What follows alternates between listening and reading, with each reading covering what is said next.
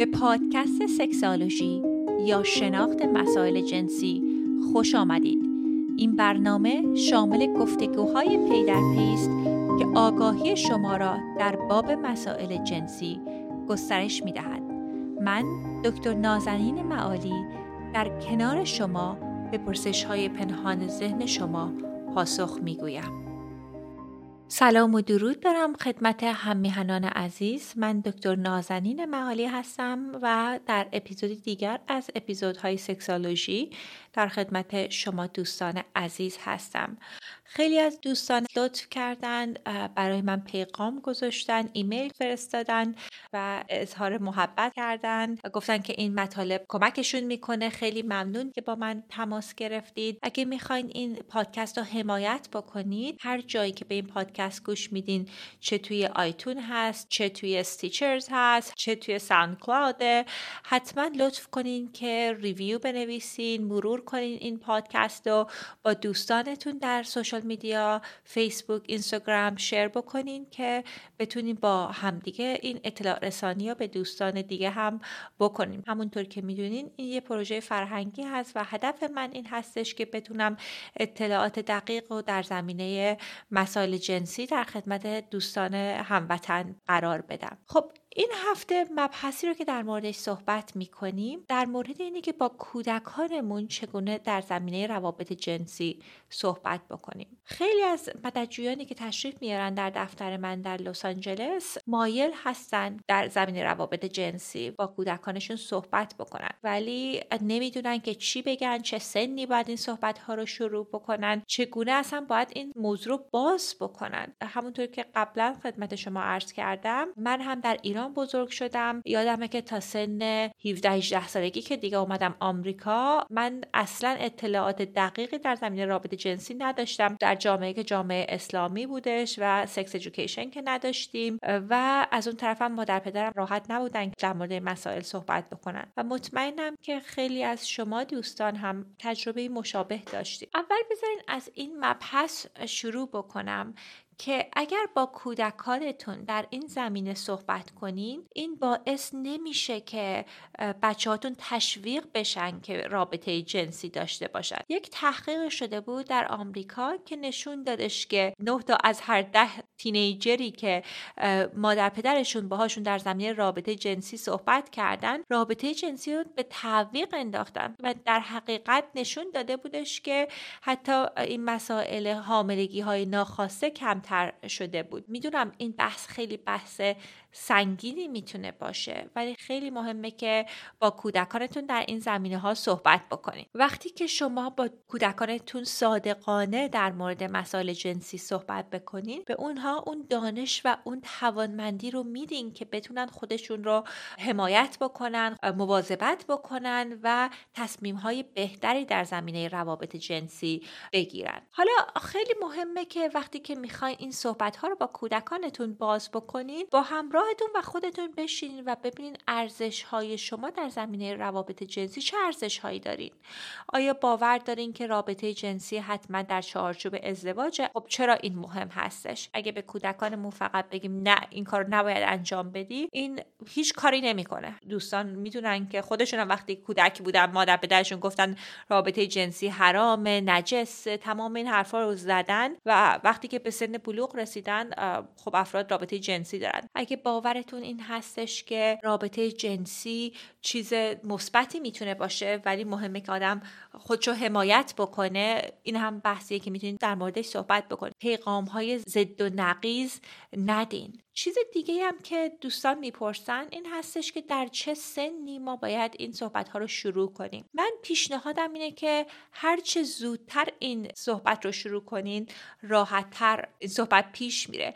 چون لزوما کودکان شما اینجوری نیستش که تولد 13 14 سالگیشون یهو از خواب پا بشن و یهو شخصی باشن که رابطه جنسی بعد از دوران بلوغ براشون ایجاد شده باشه. کودکان از سن کم این امیال جنسی درشون هستش. حالا خیلی متفاوت هست از امیال جنسی بزرگسالان ولی مهمه که از سن خیلی کم بهشون این آگاهی رو برسونید اگر کودکتون کوچکتر از چهار سال هستش هنوز می‌تونید در مورد مسائل جنسی باشون صحبت بکنید ولی ببینید که وقتی در مورد این مسائل صحبت می‌کنیم اطلاع رسانی باید مناسب فهم و شعور اون کودک باشه. و هرچقدر ساده تر در مورد صحبت بکنید برای اون سن راحت تر هستش اولین مسئله اینه که آلت تناسلی رو با اسم درستش بیاین براشون مطرح بکنین. یعنی وقتی که حالا حتی اگه بچه رو دارین عوض می‌کنین اگر حمامش می‌کنین اسمای غلط و کودکانه به آلت جنسیشون نگین. بگین که حالا من دارم واژن میشورم این آلت جنسیت هست که اگه در مورد سوال می‌کنن اسمشو درست بهشون بگین. چون وقتی که یک اسم غلط و کودکانه بهشون میگیم یا حتی موضوع رو عوض می‌کنیم اینها پیغام هایی که ناخداگاه ما به کودکمون میدیم و میگیم که این اندام بدی هستش و احساس جنسی رو اصلا به صورت چیز کثیفی بهش فکر می‌کنن.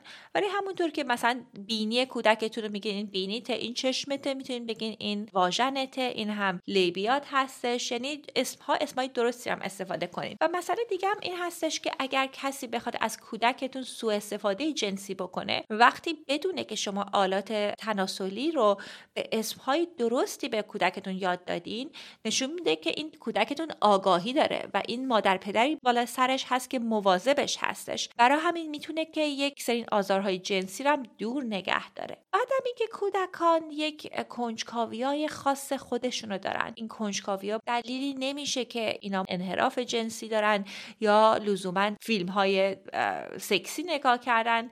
کودکان ممکنه که آلت جنسیشون رو به جاهای مختلف حرکت بدن دست بهش بزنن آلت جنسیشون رو به بقیه نشون بدن به سینه مادرشون دست بزنن. اینا همش از کنجکاوی هستش. و کاری که می‌تونیم بکنین حواسشون رو می‌تونیم پرت بکنین. اگه به سنی هستن که زبان می‌فهمن و فهم و شعورشون به اونجایی می‌رسه که بتونن متوجهشن چه چیزی دارین بهشون میگین می‌تونین بهش بگین کاری که ما در خلوت انجام میدیم. یعنی لزوما نمیدین حرفای خیلی بی احترامی بهش بکنین. بچه ها اصلا نمی‌دونن که این چیزی هستش که نباید انجام بدن. مثلا همونطور که کسی قلقلکشون میده میخندن. فکر می‌کنن که آلت تناسلیشون هم وقتی دست می‌زنن و احساس خوبی بهشون دست میده همون فکر رو می‌کنن. و خیلی مهمه که شما این مسئله رو از بنیاد باش برخورد مثبتی داشته باشین. هر سوالی می‌کنن حتی در مورد تولد کودک جواب ها رو جواب های بسیار ساده ولی بدین اطلاعات درستی در زمینه تولد کودک بدین. حالا لازم نیست در مورد دخول و رابطه جنسی به بچه جوانتر از چهار سالتون صحبت بکنین. می‌تونین بهش یک توضیح علمی خیلی ساده بدین. و وقتی هم شما این چیزها رو به صورت ساده مطرح کنین اصلا کودکان علاقهشون هم از دست میدن. یعنی فکر نمی‌کنن این چیزیه که بعد پیگیرش بشن. به کودکانتون فرق بین راز و سورپرایز رو یاد بدین. خیلی مهمه که بهشون بگین که اگه کسی بهت گفت این چیز رو به صورت راز نگه داری نمی‌تونی این کار رو انجام بدی و این کار درستی نیست و بین تو و مادر پدرت رازی وجود نداره. چون افرادی که این آزارهای جنسی رو انجام میدن یعنی این رازی بین من و تو. واسه همین مهم هستش که به کودکتون این آگاهی رو هم برسونین. کودکان گروه بعدی گروه بین چهار تا 6 سال هست که کودکان جوان تری هستن توانایی فهمشون بیشتر هستش. در مورد بلوغ کم کم باهاشون صحبت بکنین. برای بعضی از کودکان ممکن دوران بلوغشون زودتر برسه و مهمه که یک در مورد تغییرات جسمی روحی و احساسی تا یک حدودی باهاشون صحبت بکنین مثلا اگه دخترتون در مورد نوار بهداشتی ازتون سوال می‌کنه در مورد تمپون سوال می‌کنه این چی هستش بهش جواب پرت و پلا ندین.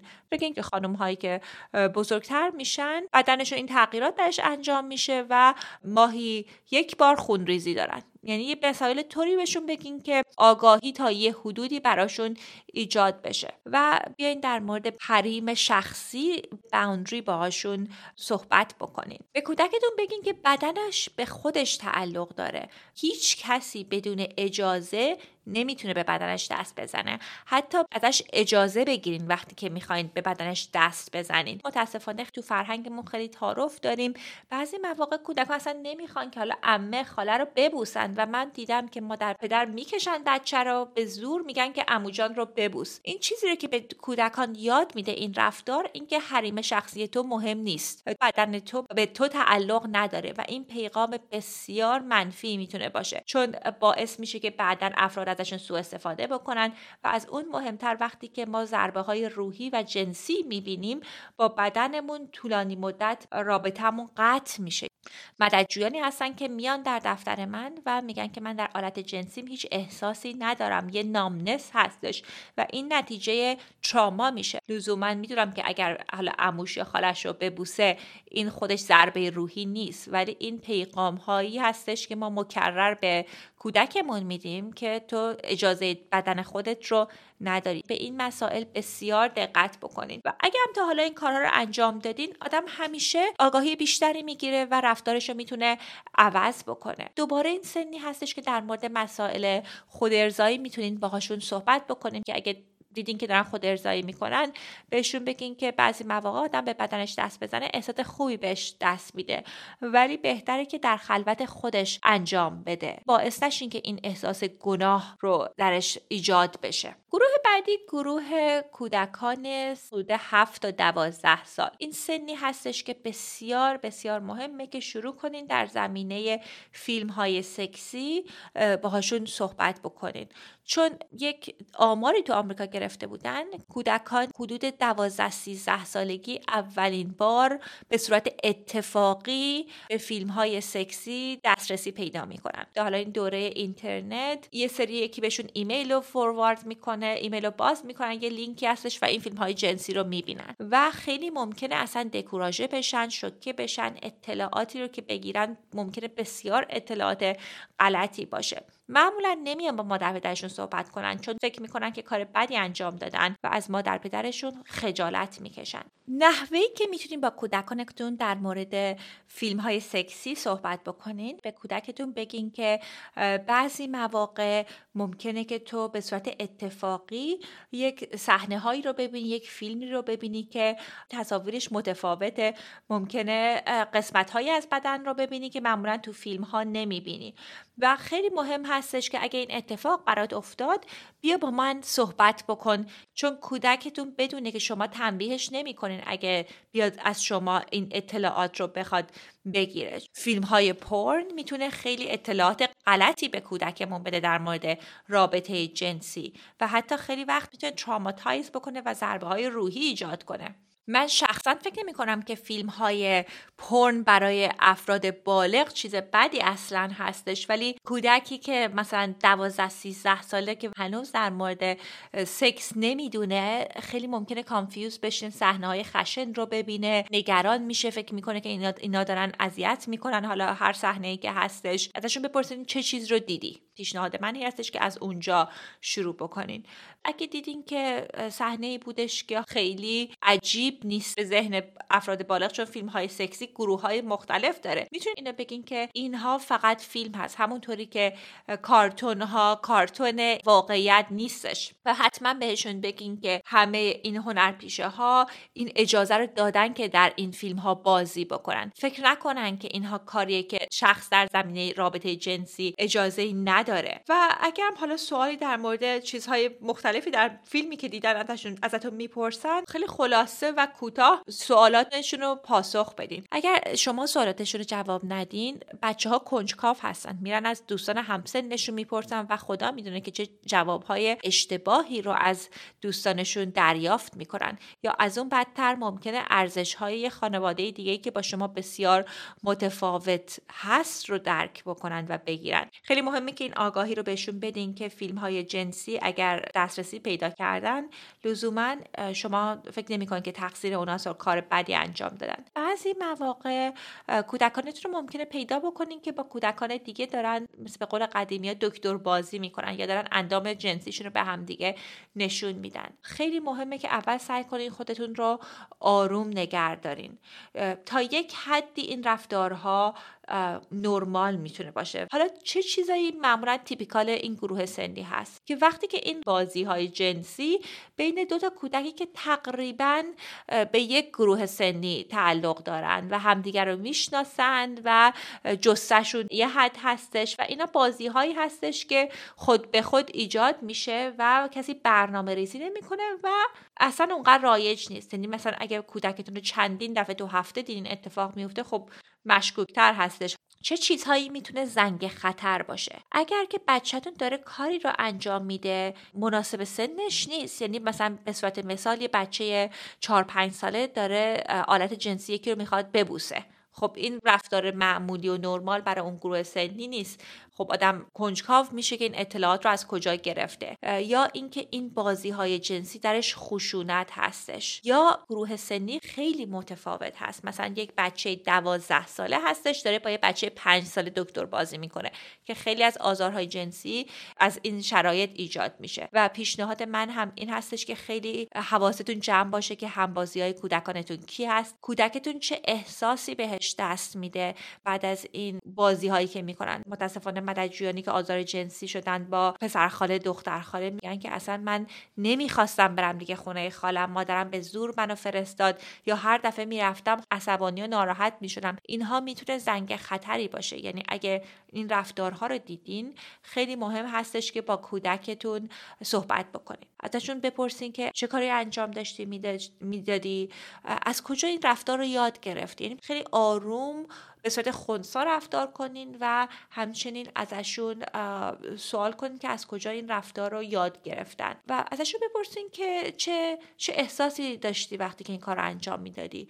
که ببینین این جواب هایی که میدن چه چیز هستش. مهم اینه که سوالایی که می‌کنین خیلی سوال های به قول آمریکایی اوپن اندد و سربازی باشه. یعنی هدف این هستش که اطلاع بیشتری بگیریم ببینین که از کجا این رفتارها اومده. خب اگه که تینیجر دارین یعنی بالای سن دوازده سال مهمه که در مورد رابطه جنسی امن ایمنی رابطه جنسی صحبت بکنیم باهاشون. اگه باورتون این هستش که رابطه جنسی نباید داشته باشه به هر حال آموزش های ایمنی جنسی رو بهشون بدین. چون خیلی خیلی از مواقع به هر دلیلی ممکنه نوجوانتون رابطه جنسی رو زودتر شروع بکنه و ممکنه اصلا ندونه که چجوری می‌تونه خودشو حمایت بکنه. من خیلی از مددجویان می‌دونم که بیماری های جنسی متفاوت گرفتن بیماری مقاربتی دچار شدن. یه همراه یا دو همراه داشتن توی زندگیشون ولی این اطلاعات رو نداشتن. شما می‌تونید آینده کودکتون رو حرمت نفسش رو حمایت کنین وقتی در مورد این چیزها صحبت بکنید باید در مورد کانسنت یا این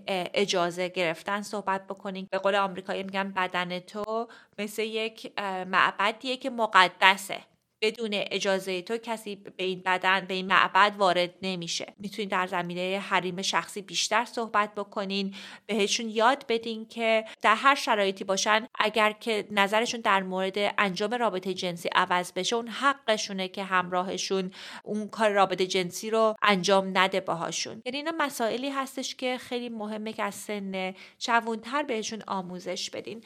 و آموزش اینکه چجوری از حاملگی های خواسته جلوگیری بشه اونم مسئله بسیار مهمی هستش. می‌تونید در مورد قرص های ضد حاملگی صحبت کنید در مورد کاندوم صحبت بکنید و حتی در مورد کسایی که حالا حاملگی ناخواسته براشون ایجاد شده و راهکاراش در نظرتون چی هستش. حالا حتی اگه مذهبی هستین به ابورشن یا سقط جنین باور ندارین یا اعتقادتون نیستش مسئله نیست. باشون صحبت بکنین که اگه این شرایط پیش بیاد راهکارها چی هستش.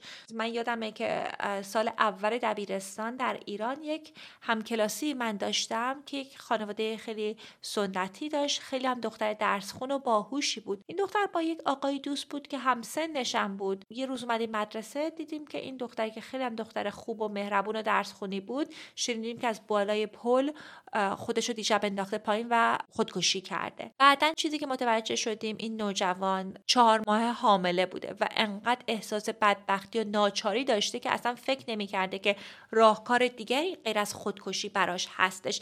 در صورتی که بعدا مادرش وقتی ماماش صحبت می‌کرده می‌گفت بچه رو بزرگ می‌کردیم میمدیم بچه رو برای اداپشن یا فرزندخواندگی میذاشیم. یعنی هزار و یک راهکار می‌تونست باشه که به این مسئله و این فاجعه نرسه. یعنی مهم هستش که وقتی با کودکتون صحبت می‌کنین در مورد تمام این مسائل تا اونجایی که راحت هستیم و می‌تونید در طول سالهای مختلف بهشون اطلاع رسانی رو برسونید یه مسئله دیگه هم هست می‌تونین در مورد بیماری های جنسی بیماری های مقاربتی صحبت بکنین. بهشون بگین که بسیاری از این بیماری ها درمان پذیر هستش. خیلی از مریض های من میان و حالا یکی از همراه ها یکی از زوج ها قبلا رابطه جنسی داشته و بعد از ازدواج این بیماری مقاربتی رو به همسرش میده. انقدر که اطلاع دوستان ندارن اولا نمی‌فهمن تا مدت ها که این مسئله براشون ایجاد شده و این مسائل وقتی که اگه بهش رسیدگی نشه ممکنه وخیم بشه به سرطان های مختلف برسه. ولی خیلی از اینها این بیماری مقاربتی درمان پذیر هست به راحتی. یعنی اگر شما به دکتر مراجعه کنید بعضی مواقع قرص ها و راهکارهای مختلف داره که بعد از چند ماه اصلا این بیماری رو می‌تونید ریشه کن بکنید مخصوصا نوجوانانتون بگین که اگر حتی این سیمتوم رو نداشته باشید نشانه های این بیماری رو نداشته باشید تو می‌تونی ناقل این بیماری باشی. و قسمت دیگه هم که می‌خواستم مطمئن بشم حتما در موردش صحبت بکنم اگه در جایی بودیم که شرایط وخیم بود. بعضی مواقع بچه های کارهایی می‌کنن که در شرایط بدی قرارشون میده و در اون شرایط بد میمونن به خاطر اینکه خجالت می‌کشن که به مادر پدرشون زنگ بزنن میترسن. یعنی مهم هستش که این گفتگوها رو داشته باشین که اگه توی یه جای گیر کردی من همیشه پشت تو دارم. چیز دیگه هم که خیلی مهم هستش اطلاع رسانی در مورد آزارهای جنسی. اول خودم می‌خوام که با یه چیزی برای شما دوستان روشن کنم اینکه آزار جنسی هیچ وقت گناه کودک نیستش. به کودکانتون در مورد ریسپانس سایکل یا برانگیختگی جنسی می‌تونین آموزش بدین. اگر که بدن ما ما اون برانگیختگی جنسی در یک شرایطی تجربه می‌کنیم دلیل این نیست که ما این رابطه جنسی رو راقب بودیم یا اشتیاق جنسی داشتیم یا اجازه دادیم. بعضی مواقع دوستان خیلی احساس گناه می‌کنن بعد از اینکه بهشون تجاوزهای جنسی شده آزارهای جنسی شده چون در اون لحظه ای که اون آزار جنسی داشته انجام می‌داده اگر پسر بچه بودن نعوز براشون ایجاد شده دختر بچه ها براشون واژنشون اون مایه‌ای که ترشح شده اینا براشون کانفیوزینگه و ایجاد احساس گناه می‌کنه. بدن ما می‌خواد ما رو حمایت بکنه. مثلا برای خانم ها اگه اون لغزندگی ایجاد بشون لوبریکیشن ایجاد بشه به خاطر اینه که می‌خواد دیواره واژن رو حمایت بکنه که مسائل پارگی واژن ایجاد نشه. وقتی ما اصلا به اطلاعاتی که اطلاعات جنسی باشه ممکنه برانگیختگی انجام بشه ولی لزوما نشون نمیده که ما این اشتیاق جنسی رو داریم. و این این مسئله که می‌تونه خیلی برای دوستان confusing باشه. خب این چند تا مسئله ای بودش که می‌خواستم باتون در زمینش اطلاع رسانی کنم و در خدمت شما دوستان بذارم. هفته دیگه من دارم یک سری پاسخگویی می‌کنم به سوال هایی که شما کردین در این پادکست. اگر سوالی براتون هستش که دوست دارین که من جواب بدم تو این پادکست از دو طریق می‌تونیم با ما تماس بگیریم یه راهش این هستش که اکانت اینستاگرام منو follow کنین Sexology Podcast و می‌تونین که direct message به من بزنین.